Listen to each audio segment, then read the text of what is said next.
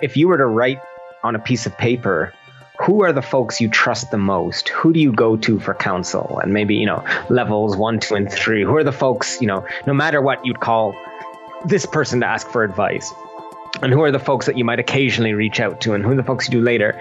And if you put those names down and then just think about the backgrounds of those people, and I think most people might look at that and say, oh, wow, like if I'm going to someone for real advice, none of them are racialized.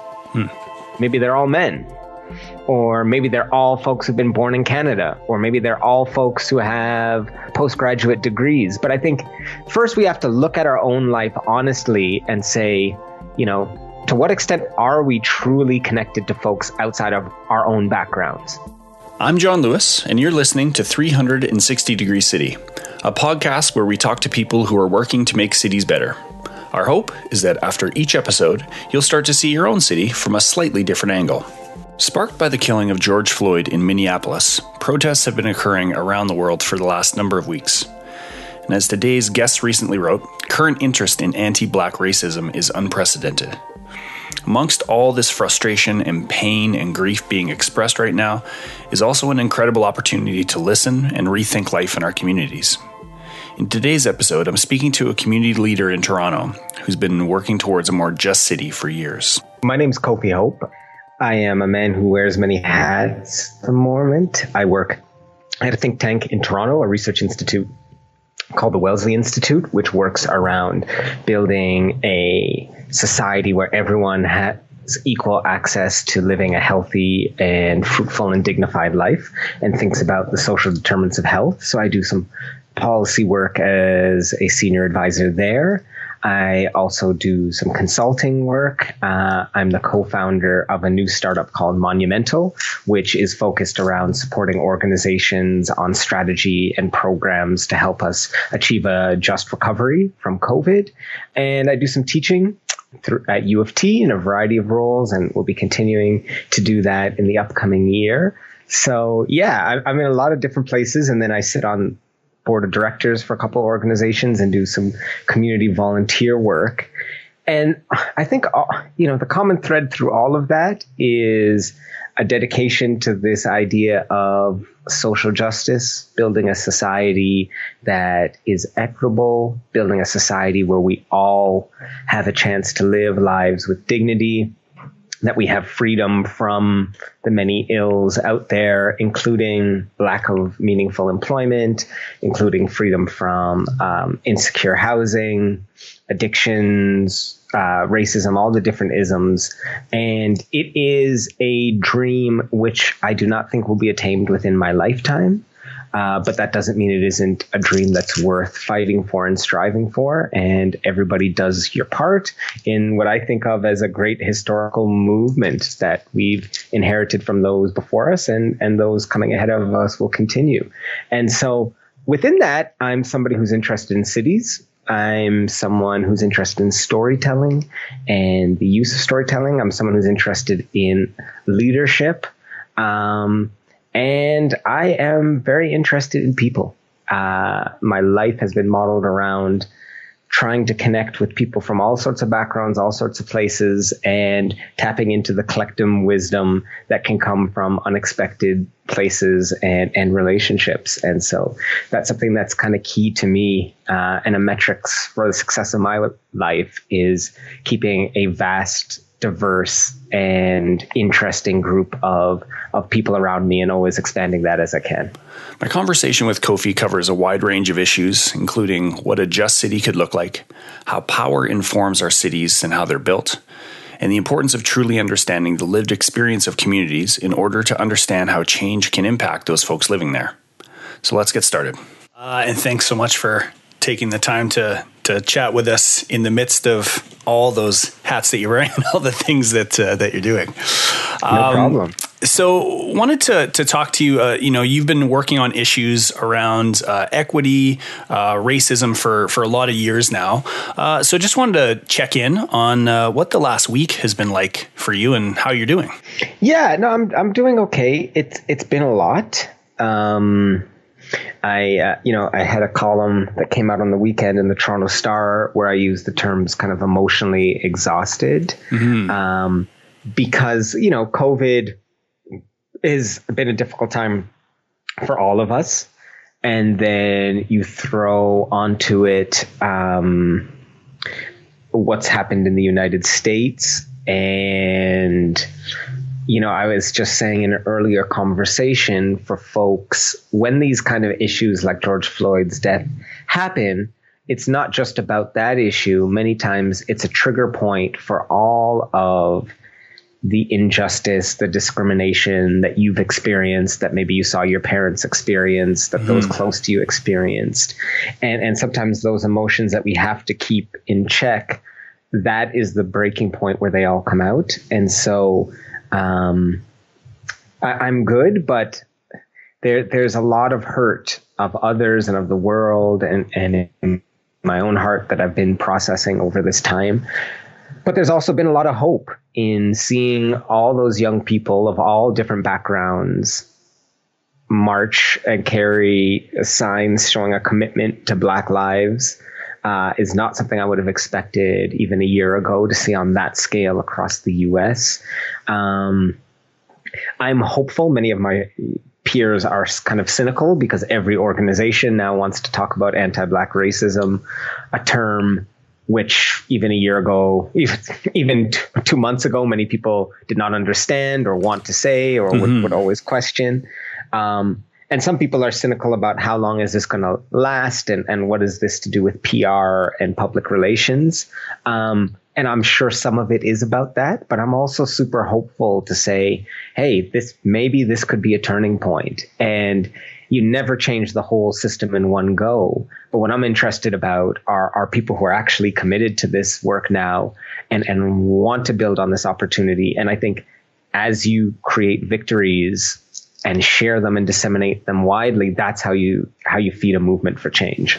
Mm-hmm, mm-hmm, wonderful, and and that's uh, that's a really helpful uh, frame because I, I, you know, some conversations uh, I've been having have been along those lines, like t- sort of, uh, uh, you know, talking about the news cycle, uh, and is this something that's just gonna, you know, go away when the next thing comes up? But I, but it really is it feels, anyways, like like a pretty unique opportunity, and and um, you know, the cynic in folks should you know at least try to capitalize on on the movement and the attention that's happening in the, in the harder conversations that have hap- that are happening now that um, were ignored, especially amongst polite Canadians uh, that tend to tell you know have the narrative of you know that things are happening down south, but not not in our country. So um, when we're when we're talking about um, equitable cities.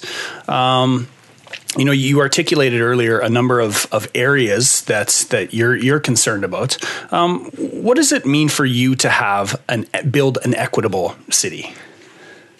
Yeah i, go to this idea of a just city right? Hmm. what is um, what is a just city? What is a city that you know fully respects the human rights of every resident and allows for a human flourishing right? So not just our civil on political rights, but also the economic rights we all mm. have the right to be housed, the right to have gainful employment if we're looking for it, the right to have access to education that is of the same quality that kids who live in a million dollar home get, that you can get that same quality of education if you're living in, in subsidized housing. And so, um, when I think of the elements, like what makes up a just city or what makes up an equal city, it's it's achieving that. But I think there's a second part to it, which is in our cities, in our society in Canada, we're blessed that we're not dealing with a resource deficit. It is not that we do not have the material resources to provide housing for every Canadian. Mm. It's not the case. It's not the case that we don't have enough food in this country even forget um, things that we import. Even within this country, we have enough food to provide nutritious food to all Canadians. Um, you know, we have the intellectual resources and we have the, the medical professionals to provide everyone with um, the same kind of healthcare and treatment, but we don't in any of those areas. And the reason why is it has to do with power it's it's a distribution question, but that has to do with power and power being who has the ability to influence the system to access resources and who decides how they're distributed. And you know, uh, I think a lot can come from education and from appealing to our better angels, but history shows us power doesn't shift and resources don't get redistributed just from playing off of people's consciences mm-hmm. and just by getting people in power to look at the world differently.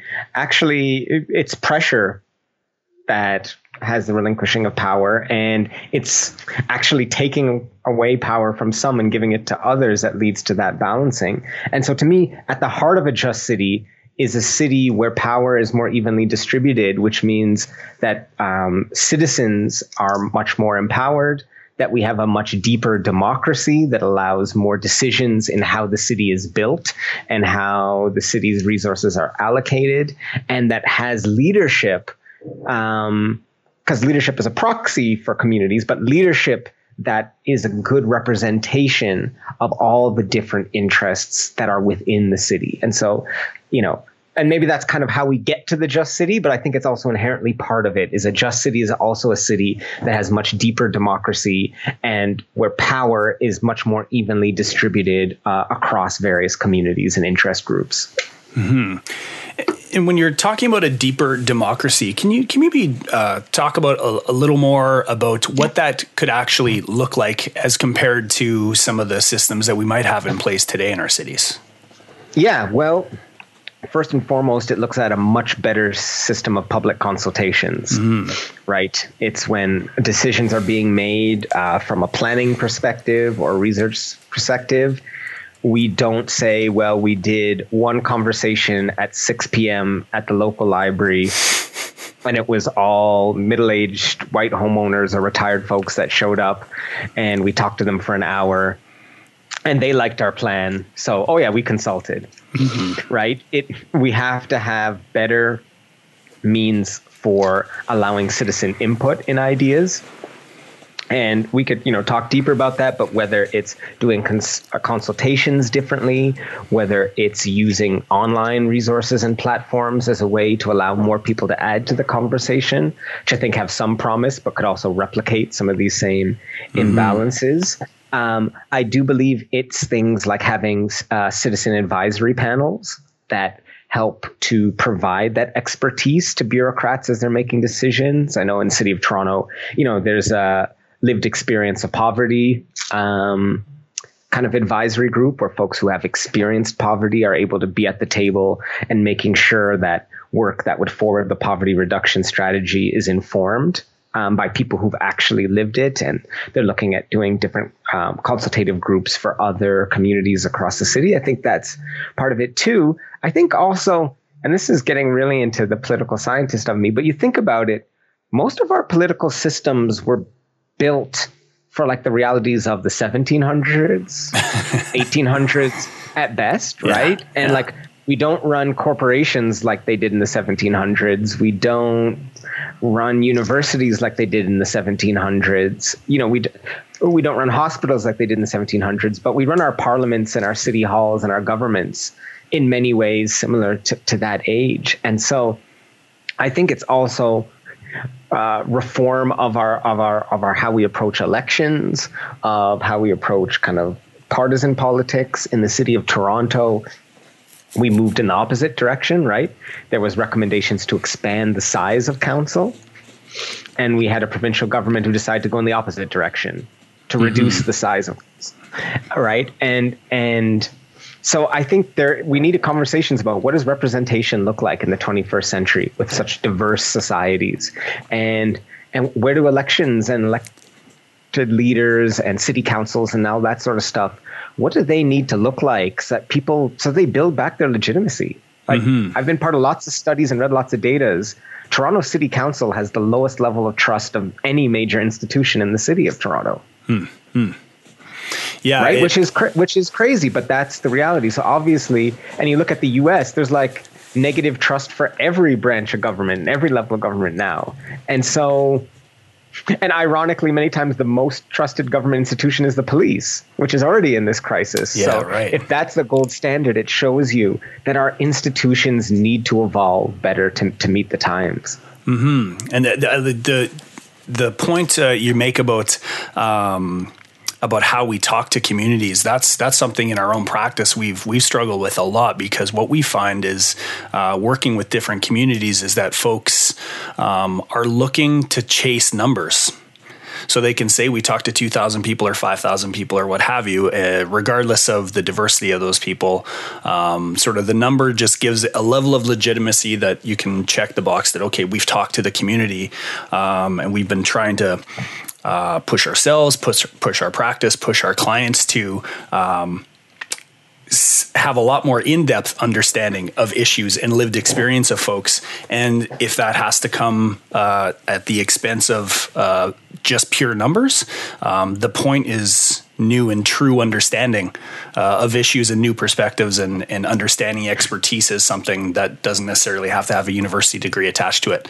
Um, and so that's that's been something that's been a real challenge. And of course, that that is connected, as you say, all the way through how folks get elected, um, how they get funded through their elections, and all those kinds of things. It's a uh, um, yeah, but I, I, hadn't heard heard it described as the uh, the 1700s model, which is uh, which is spot on, and the the lack of evolution. Uh, yeah, we're, we're running into that from a from a trust perspective uh, in every way, shape, and form now, and it's uh, something's got to be done.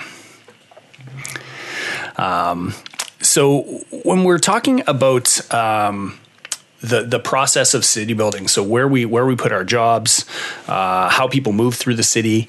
Um, are there particular um, blind spots that you you've observed in how that gets done? And I guess from the from the process of how our cities get built, there's there there's uh, a, a, process aspect to it, and then there's the mm-hmm. outcomes aspect. And and maybe you could speak to how those two. Um, interrelate or don't uh, in in the kind of the the city that we end up with and how people experience it. Hmm. Yeah, there's a lot to unpack. Yeah. Let me let me give it a stab. I mean, I think when we're thinking about okay, so you asked about blind spots, so let me maybe start with that yeah. because I think if we're thinking from an equity or justice standpoint, very few. Uh, let's take like race as an example very few policies, municipal policies, if any, maybe like 1% of the majority that come out, will explicitly speak to race at all. Hmm. Just like most policies are not going to speak directly to poverty, they're not going to speak to gender, they're, just, they just don't speak to these issues. But it doesn't mean that they're neutral. They still have effects that uh, are real for racialized people, for women, for indigenous folks, for others. It's just those become quote unquote unintended side effects of policy. And so part of it is I think we just have this blind spot in general that sees city building as a technical enterprise. Yeah and one about if we just correctly measure and if we just correctly align with certain amounts of data and certain models that we will get the best outcomes and and and there's huge blind spots based in those assumptions because you know very few things in this world are truly just simply objective and colorblind and just about the facts. And as we mm-hmm. see, like, let's look at COVID, right?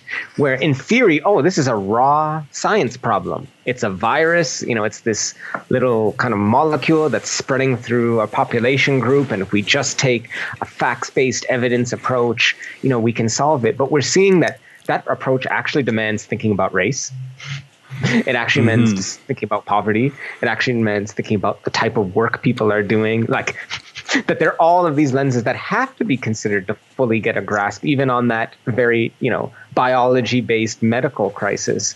So certainly if you're thinking about a city that really works well, a city that's accessible to everyone, you know, a green city, a resilient city, one of the first blind spots is almost any program, I think, or policy of consequence, there needs to be some sort of equity analysis of it. Somebody mm. needs to sit down and go through it, and there's ways and there's methodologies, but to think about how is this going to impact different communities? And who is going to truly benefit from this? And who is truly a stakeholder in this policy? And then, you know, there's someone, because I'm doing a project around consultation right now, and there's a cool model someone had, which was saying, okay, let's just talk about who has a stake in the issue we're going to consult about. And then let's talk about power. Who has power to actually influence this and who mm-hmm. doesn't? Mm-hmm. And trying to really triangulate on those folks who have a real stake in the issue and have very little power. Those are the folks.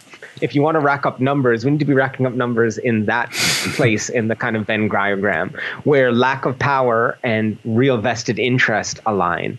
But so often, you know, mm-hmm. it is mainly driven by those with the most power and some degree of interest, um, but maybe not having as you know.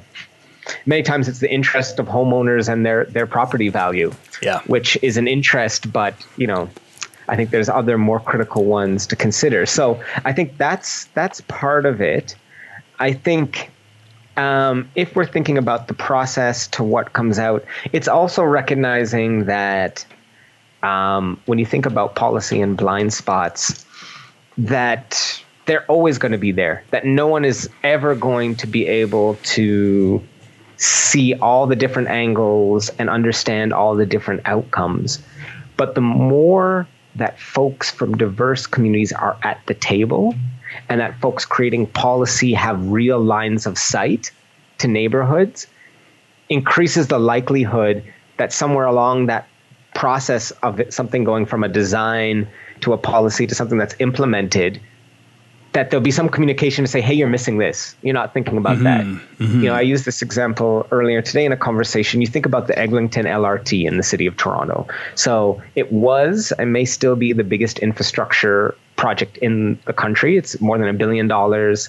It's putting a subway across Eglinton Avenue, one of the main uh, east west thoroughways.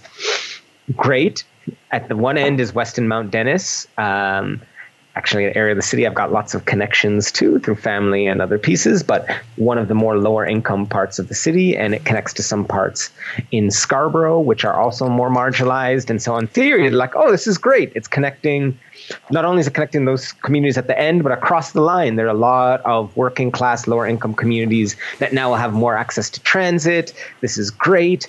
Um, but when you go, and I've done it, focus groups in Weston Mount Dennis, when you talk to folks who are near, you know, Allen Road in Eglinton, the store owners in Little Jamaica, kind of the heart for kind of Caribbean Black Toronto, people are not celebrating that project they're really pissed off because for the businesses, their businesses were destroyed, and now hmm. everyone is saying, "Well, that's the end of Little Jamaica," because it's going to be people are going to swoop in there and purchase the properties. Mm-hmm, people in Weston right. Mount Dennis are scared to death that they won't be able to afford to live in their neighborhood, and people will literally say to me, like, "Why is it, you know, that it seems city will only invest?" Right in the lead up to middle class people moving into our neighborhood Mm. Right? That is the per- mm. perception in a lot of Toronto is like, okay, if good stuff is coming, that means we're going to be leaving soon. Mm. And and now I think a lot of policymakers are like, yeah, we did the right thing with the crosstown, but we didn't think about displacement or gentrification. We right. didn't think about areas of cultural significance that maybe needed to be protected. And, you know, people have, have come up with great models on how you can think about infrastructure projects and ensuring people stay in place, whether it's having a community land trust that's going to start buying up these properties when they're there to ensure that they're held for local people whether it's actually you know inclusionary zoning. So all the new builds have to have affordable housing built into it. Whether it's designating areas of cultural or artistic significance to say hey we don't want all the artists kicked out of the lofts you know so that we can have you know great studios and you know build Loblaws at the bottom, but we lose the vibrancy and the cultural mm-hmm. heritage of this area. Um, so there are things to do, but it's we have to think about it. But the irony with the Eglinton LRT is like, as soon as it was announced, black folks were talking about what is this going to do to Little Jamaica. Hmm. You know, as soon as it was announced, people in communities were talking about, oh, does that mean gentrification's coming? And so it's not like there's a huge excuse for policymakers to have been unaware of it. It's just if you look at these neighborhoods just as, you know, literally neighborhoods on a map and you're just thinking about, oh, you know, what's going to get us the most passengers per square kilometer yeah. of track, you know, and, and, and it just becomes a scientific or an engineering problem, then you're going to have all kinds of unintended consequences.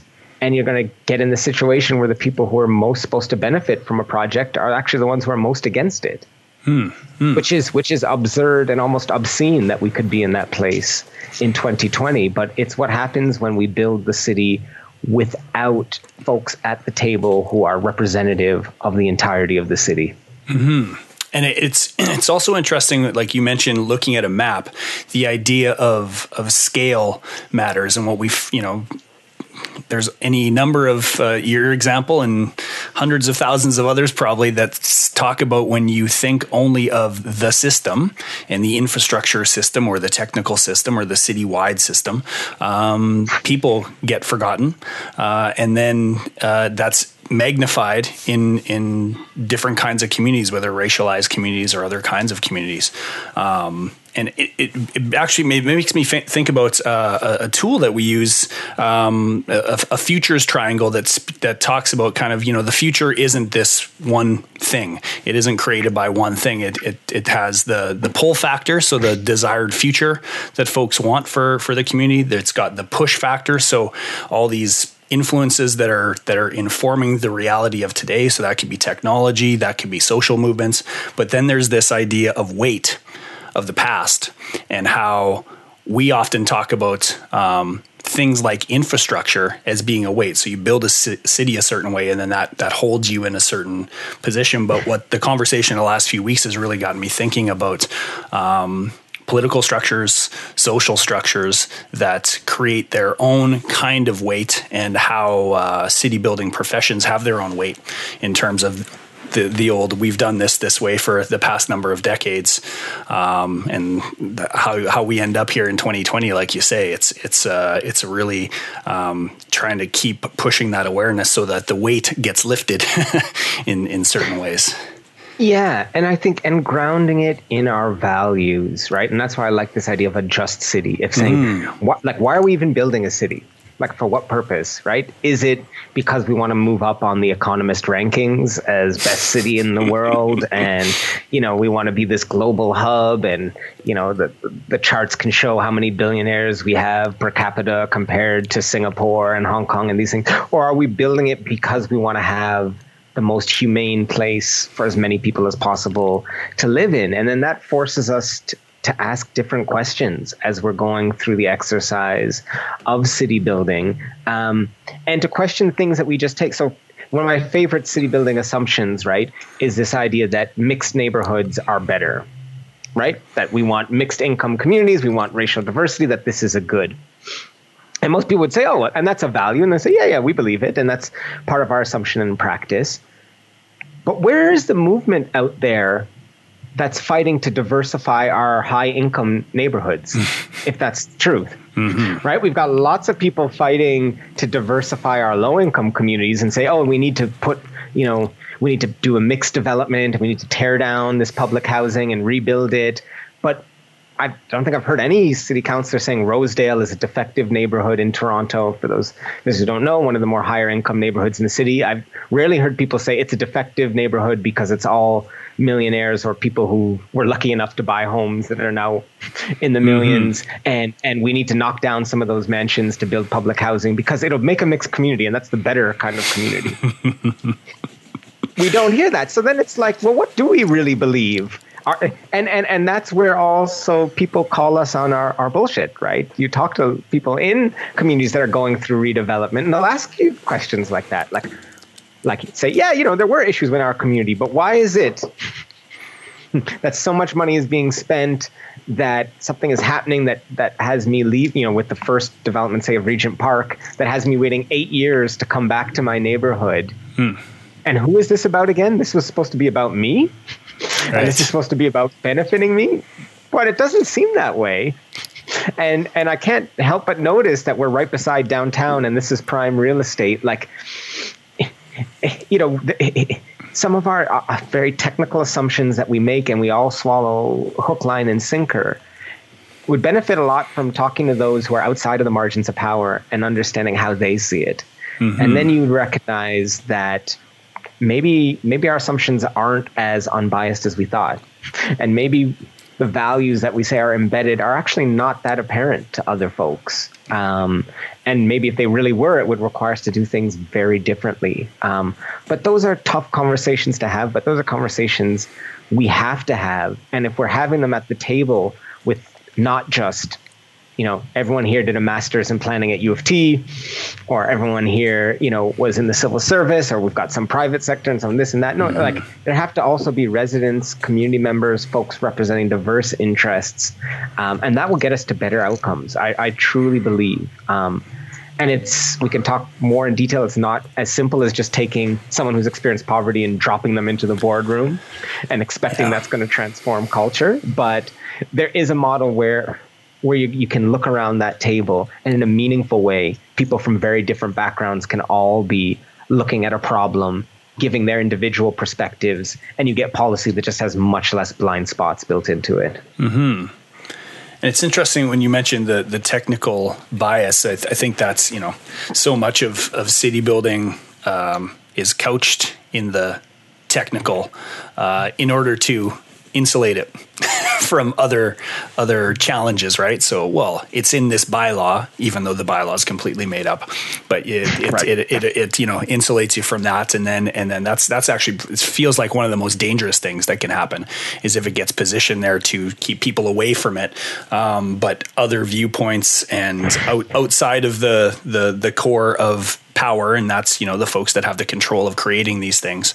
Um, if it can't stand up to those tests, then you know it's it's not it's not as strong as as uh, as they would assume or hope. I guess. Yeah. Yeah, and like you say, we make these things so difficult and so convoluted, and so much terminology and so many acronyms, which is a mechanism of power, right? For sure. It's to keep people out of the conversation. For sure. And it also justifies all the money we pay for our advanced degrees, because then we enter some yeah. exclusive club that only other folks who follow that route can actually be part of the conversation. Mm-hmm. And I think, especially for city building, which has been a bit of an elite profession in how it's been understood, there's such an obligation to try to demystify it, to take the complexity out of it. Um, and when you force people to have that, it challenges things, right? Mm-hmm. It challenges people to be like, well, why can't we have these developments in residential areas. You know, why is it so hard to just have a food truck or just to go sell something on the corner that you you know you've worked on in your house? Like, why is it that you know when people start asking these questions and you pull away the technical kind of mumbo jumbo that that that makes it hard to get to the heart of it, you have to respond and say, well, I don't know why. Maybe it's like that because we've always done it that way. Mm-hmm.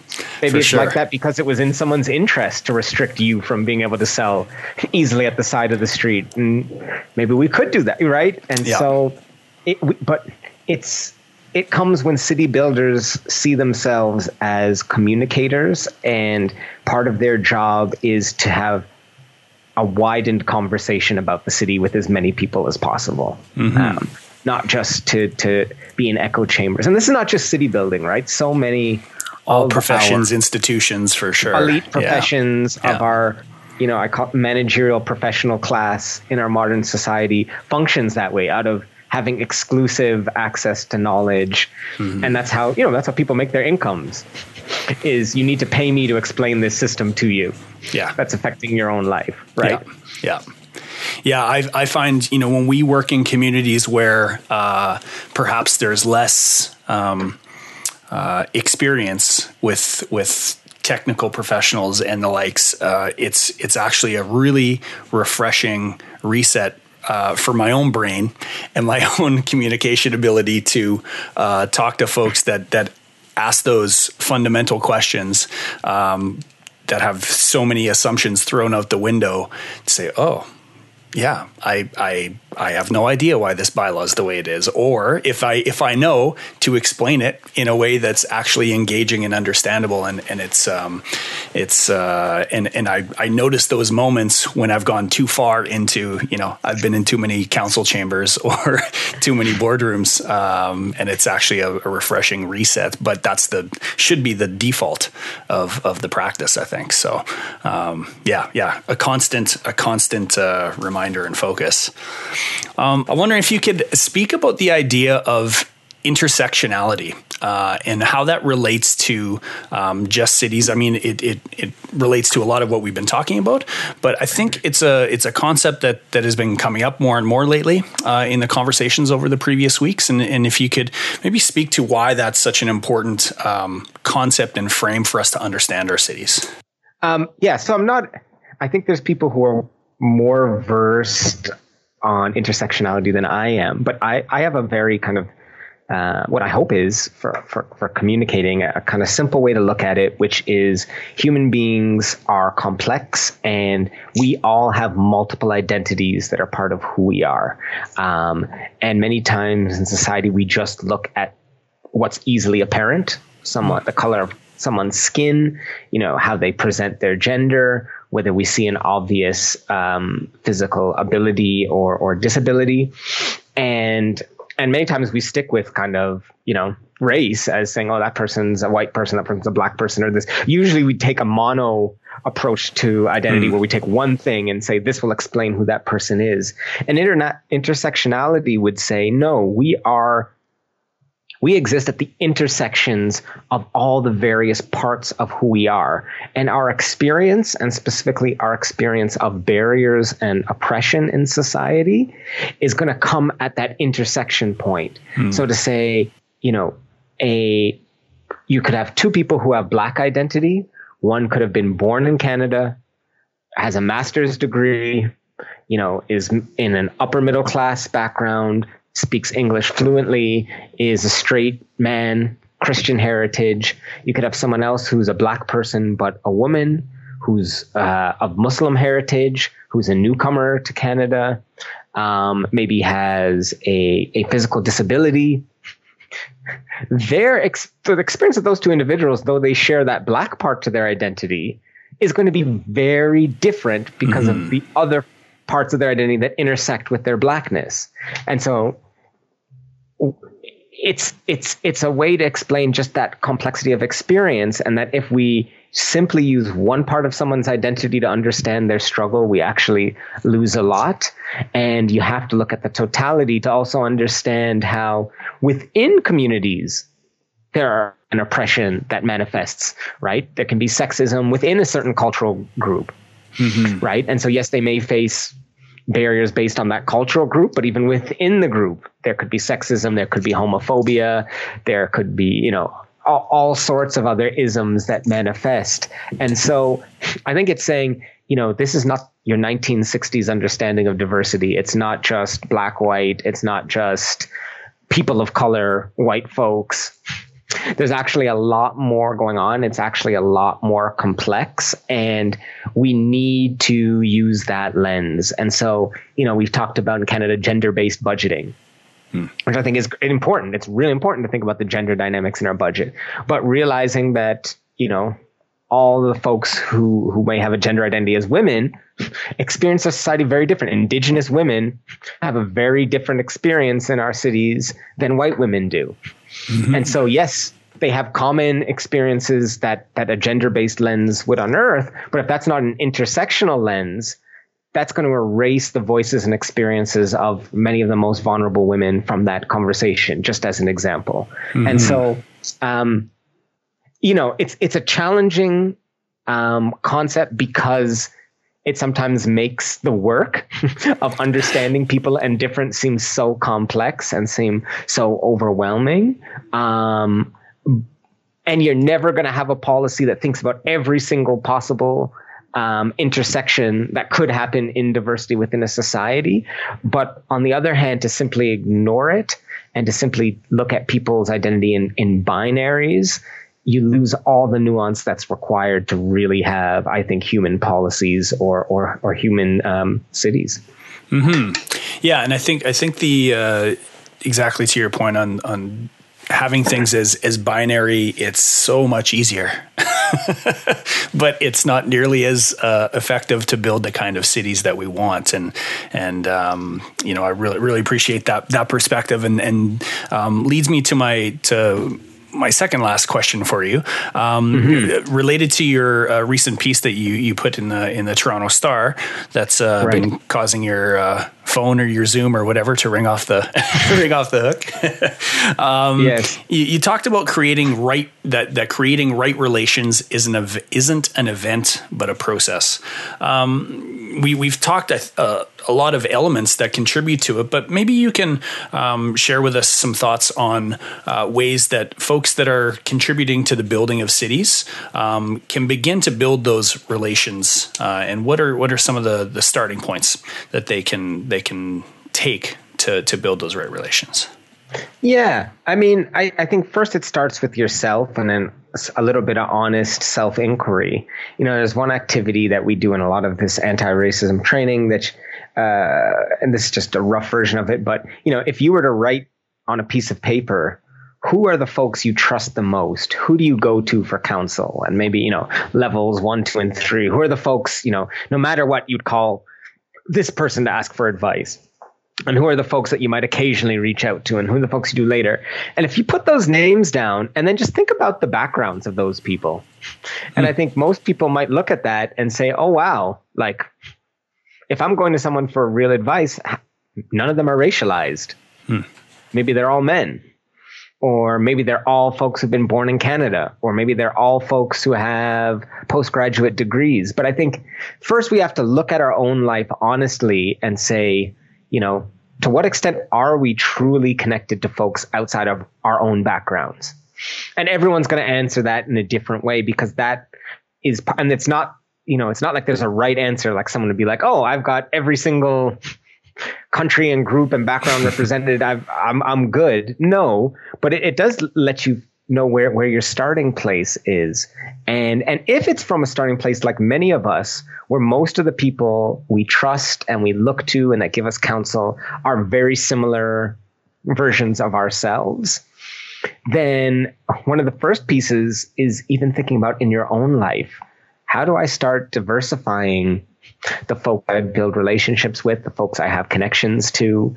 Um, and that's tough because there isn't one simple answer for that. Mm-hmm. And, and, and, and racialized folks or diverse folks are not there for the, just for the enrichment of your life and for giving you a more yeah. robust friend network. Yeah. But if you can say, Hey, I've got an issue that I'm not connecting with so and so, then you can really think about, well, how can I get engaged in the work with those communities?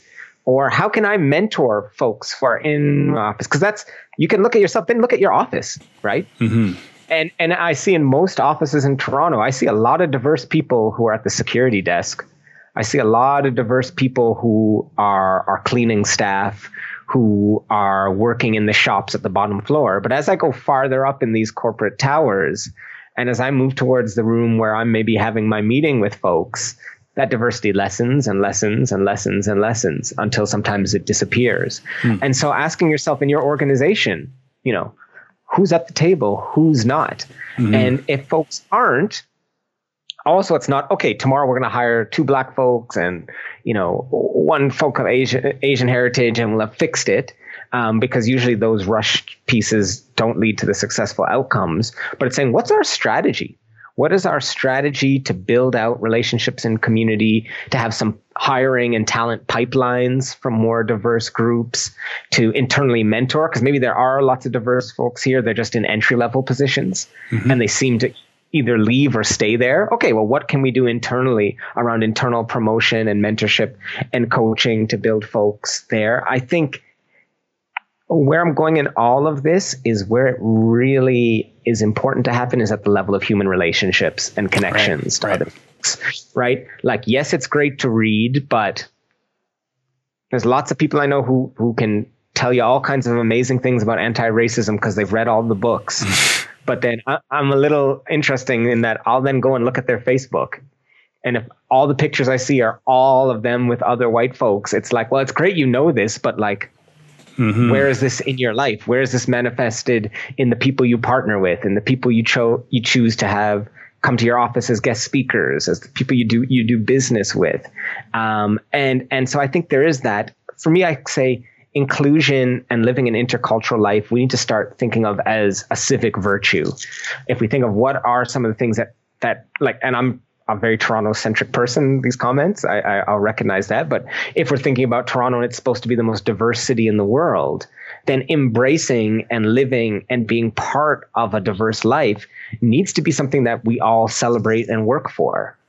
Right. And, mm-hmm. and we have to say, hey, you know, our school in the most diverse city in the world is 90% white kids. There's a problem with that.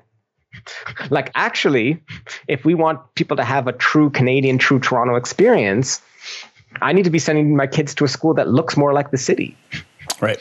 Right. Or I need to be questioning the administrators or other folks or thinking about the catchment area or what's happening um, to make it not versus saying, well, you know, I believe in all these great ideas, but in my own life, I can just be as monocultural as possible, but I will make sure to like all the Black Lives Matter comments on Facebook or, you know, to read the right books. It comes down to how we live our lives and and who we connect with. And and so that's that's that's a long journey, but it's for folks to even be to recognize that that's a journey worth going on, to mm-hmm. recognize that, mm-hmm. that to be truly committed to these things, um, you have to have relationships with the folks um, that you claim that you want to fight for or help. Otherwise, it's so easy to fall into a very paternalistic kind of relationship. Um, and I think of that because well, you talk about right relations, especially in the context of Indigenous people, mm-hmm. right? I know lots of folks who will speak, you know, about the importance of reconciliation, etc. But for all of us, especially for those of us who live in, in, in, in urban centers which don't have large indigenous populations, you know, it's always that question, but do you know anyone who's indigenous? Have you ever gone to a reserve? Mm. You know, hmm. have you spent time working with indigenous folks? Have you spent time listening? Because otherwise, if you just your understanding comes from books and, and articles, that's that's a half-baked approach to reconciliation, right? Reconciliation is about right relationships between nations and I think also between people. Mm-hmm. And and sometimes we actually have to intentionally seek it out. Like I always talk about this idea of gap years and so many um, wealthy kids, you know, uh, and well-off kids or privileged folks will use a gap year to go overseas, and that's where I get to meet poor people, and that's where I hang out with folks in Africa and Central America, and I've got all these great pictures. And I used to always do talks at universities and say, "That's great. There's nothing wrong with global citizenship." But if the only place you're having deep relationships with a poor person is on your gap year in India, mm-hmm. and then you come back home to Toronto and say, "Oh, look at those homeless people," and "Oh, I would never go to this neighborhood because it's so ghetto or it's so dangerous," then mm-hmm. really, it's that's highly problematic. And so I think a lot of times we seek to go everywhere but from home to live out some of these ideals. And it's like, how do we do it in our own neighborhood, in our own community? Even from like just how we spend money, right? Mm-hmm. New York Times said Scarborough has the best mix of ethnic restaurants in North America. Mm. So maybe one of the evenings, instead of you know spending two hundred dollars on another downtown restaurant, look something up in the inner suburbs and take your family out to a really great meal in a neighborhood that you know you wouldn't patronize otherwise. Like mm-hmm. there's and, and that's obviously just a very simple example, but I think it's just trying to see living a more diverse and inclusive life at the personal level as being one of the foundations for then in the professional and other uh, senses. Mm-hmm. Thank you for that. That's. Uh, I, th- I, think to, to really take it, you're, you're speaking about um, being intentional I think is is really important, um, and that's one of the things you know in the conversation that is this just going to you know the the conversations of the last few weeks is that going to be something that passes, and I think if people are intentional and understand that it has to be uh, actually lived, not just, I think your your point about books versus actually living experiences uh, is really really important because there has you know in particular there has been a, a, a real push of um, reading and learning in the last few weeks, and that's not a bad thing. But there's other subsequent steps, and, and really to your point that this is, um, you know, in in your piece that this is a process and not an event. I think is really really you know the most important thing that that people understand that that it's it's ongoing. And to your point, when you when you introduced yourself, that this is going to uh, this is a, a lifetime endeavor and a process for sure. Mm-hmm. Um, so, last question uh, right. that we ask everybody uh, Can you tell me of a city that you love and why you love it? Hmm. I, will tell you about a great. I'll tell you about a city I love, and that I also. Uh, I don't know if I wouldn't say hate because I love this city, but I also have a lot of problems with, and that's and that's Barcelona. Hmm. I was just talking about it with my dad the other day because they went recently. I mean, what an amazingly planned city! Like I just I've been there a couple of times. I just love wandering around in Barcelona and you know all the little piazzas the you know the public squares that are at the end it seems like of every street. Mm. and and you've got all these different generations there playing and you know having some wine and the teenagers hanging out on their phones. But you've got everyone in this one public space and you'll go around an alley and suddenly you see an escalator to go up a set of steps that you know in every other city you'd have to walk up and you're like wow this is convenient. Um, and that mix of old and new and the architecture and you know beach and all that stuff and and it's just a lifestyle that you can't help but feel like that kind of you know Western European um, urban lifestyle, being like, wow, this is almost as good as it gets for human beings. But then in Barcelona and so many of those cities I went to in Europe, you look at the folks who are immigrants. Mm-hmm. You look at the folks who are newcomers there. You look at who's hustling on the beach selling watches. You look at who's handing out flyers to you for the restaurants. You look at, you know, who's on the corner, you know, selling products in the illegal economy. You look at all those pieces and and then you look at who's in power there and you realize, wow, when it comes to lifestyle and organization and urban planning and all those pieces, you know, I always feel Barcelona got it so right when it comes to issues of equity and being intercultural and integrating folks, it just felt like, and all the times I'm chatting with folks, it feels like that place ha- has a long way to go. And I was surprised how many people in Europe in general you'd speak to, and folks who were born in Europe and of more, you know, uh, traditional or white European background. Um, many times they would ask me about Montreal or mm. Quebec. That was their understanding of Canada. And then you'd talk to new immigrant folks, and everyone would be like, "Oh, Toronto, Brampton. I've got a cousin there. I've got a family there. That's what we're trying to get to." Mm. and just even that perception showed me something about how how people perceive us and where they connect, um, and and what we do really well and where our global reputation is. So yeah, I love Barcelona. I would, um, if there were planes flying, I'd go there tomorrow and spend time hanging out um, and going to museums and, and, and all that sort of stuff. But when I'm in all of those great European cities, I also spend a lot of attention for where folks who, who look more like me, where are mm-hmm. folks who who have recently arrived, and are they fully getting to participate in the bounty of of that lifestyle that those societies have built? Mm-hmm. And when mm-hmm. they haven't, it's kind of like okay, maybe we need to take some of and we're not the best in the world. Well, we're not the best as we could be, but I think we do a decent job in Canada. And it's kind of maybe we take some of our learnings mixed with some of their learnings about how to build humane cities, and we could yeah, get something. Right. You know that is, you know, the the the, the great city 3.0 or uh, another level of of building humane and, and just cities. Hmm.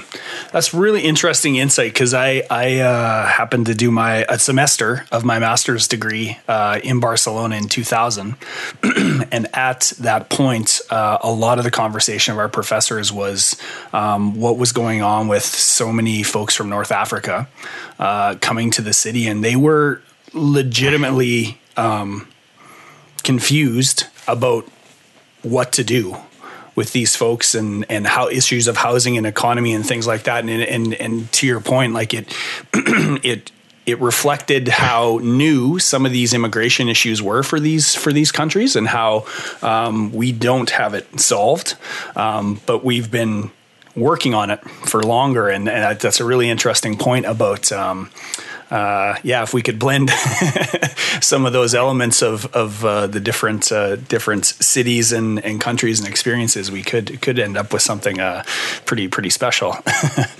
um, yeah, and yeah. it's it's I think it's when you have a culture that has a very fixed understanding of identity, and I recognize you know in in somewhere like Barcelona, you have Catalan identity mm. top of the larger identity of the Spanish state. So it's not that this is totally homogeneous, but you do have a pretty fixed identity in many of these countries, yeah. um, and also a feeling that hey, we we've achieved the best quality of life in the world.